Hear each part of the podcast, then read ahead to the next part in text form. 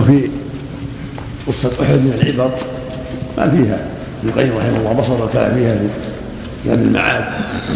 ولكن أهم ما فيها أن الأخيار يبتلون وينال منهم.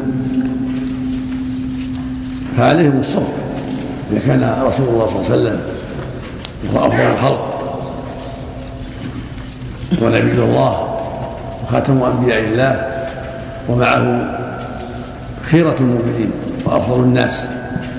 بعد الأنبياء يصابون إذا حصل تفريط من بعض الجيش وخلل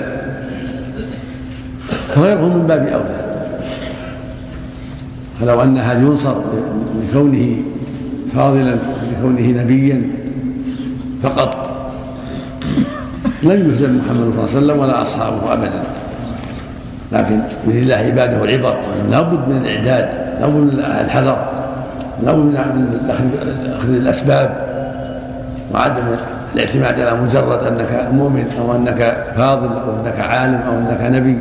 لابد من أخذ الأسباب. ولهذا قال سبحانه وتعالى وأعدوا لهم ما استطعتم من قوة. قال تعالى يا أيها الذين خذوا حذركم. وقال وإذا كنت فيهم فاقمت لهم الصلاة فلتكن طائفه معك وليأخذوا أسلحتهم فاذا سجدوا فليكونوا من ورائكم. بصلاة الخوف صار يسوي طائفة كذا وطائفة كذا. كل هذا من أخذ الحجر كل هذا من الإعداد. فلا يجب المسلم أن يفرطوا لأنهم مسلمون لا يجب أن يأخذوا بالأسباب وأن يحتاطوا لعدوهم وأن يعدوا له العدة. ولا يقولوا هم هم كفار مسلمون يكفي. لا. الله ابتلى هؤلاء بهؤلاء. وابتلى هؤلاء بهؤلاء. ليبلوكم أيكم أحسن عملا. فلو كان المؤمنون ينصرون ابدا والكافرون يخذلون ابدا ما بقي كافر. دخل الناس كلهم في دين الله. لكن هذا الابتلاء والامتحان هو الذي جرى الأكثرين على البقاء على باطلهم. بسبب حلم الله وإمهاله وإنظاره. سنستدرجهم من حيث لا يعلمون واملي لهم من متين. وما أكثر الناس ولو حرصت بمؤمنين فالواجب على المؤمن أن يكون حذره وأن يستقيم على أمر الله وأن يحذر معصيته وأن لا يأمن مكره. وهكذا الجيش كلهم والسرايا جميع المؤمنين لابد من أخذ الحذر. ففي قصة أحد عبرة وعظة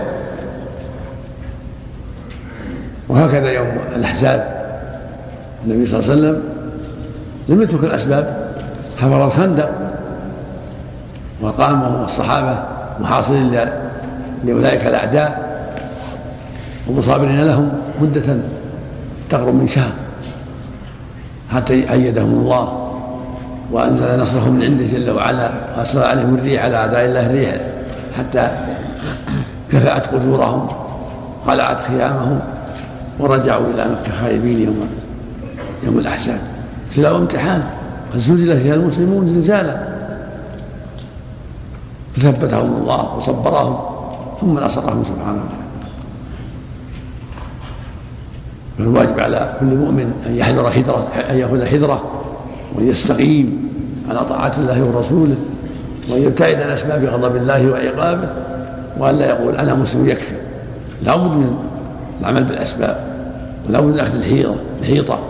بد من أخذ الحذر ولا بد من التعاون على الخير والصدق في لقاء أعداء الله والاعداد لهم كما جرى يوم بدر كما جرى يوم الفتح. فواقعة أحد وواقعة الخندق كلها ابتلاء وامتحان عظة. نعم.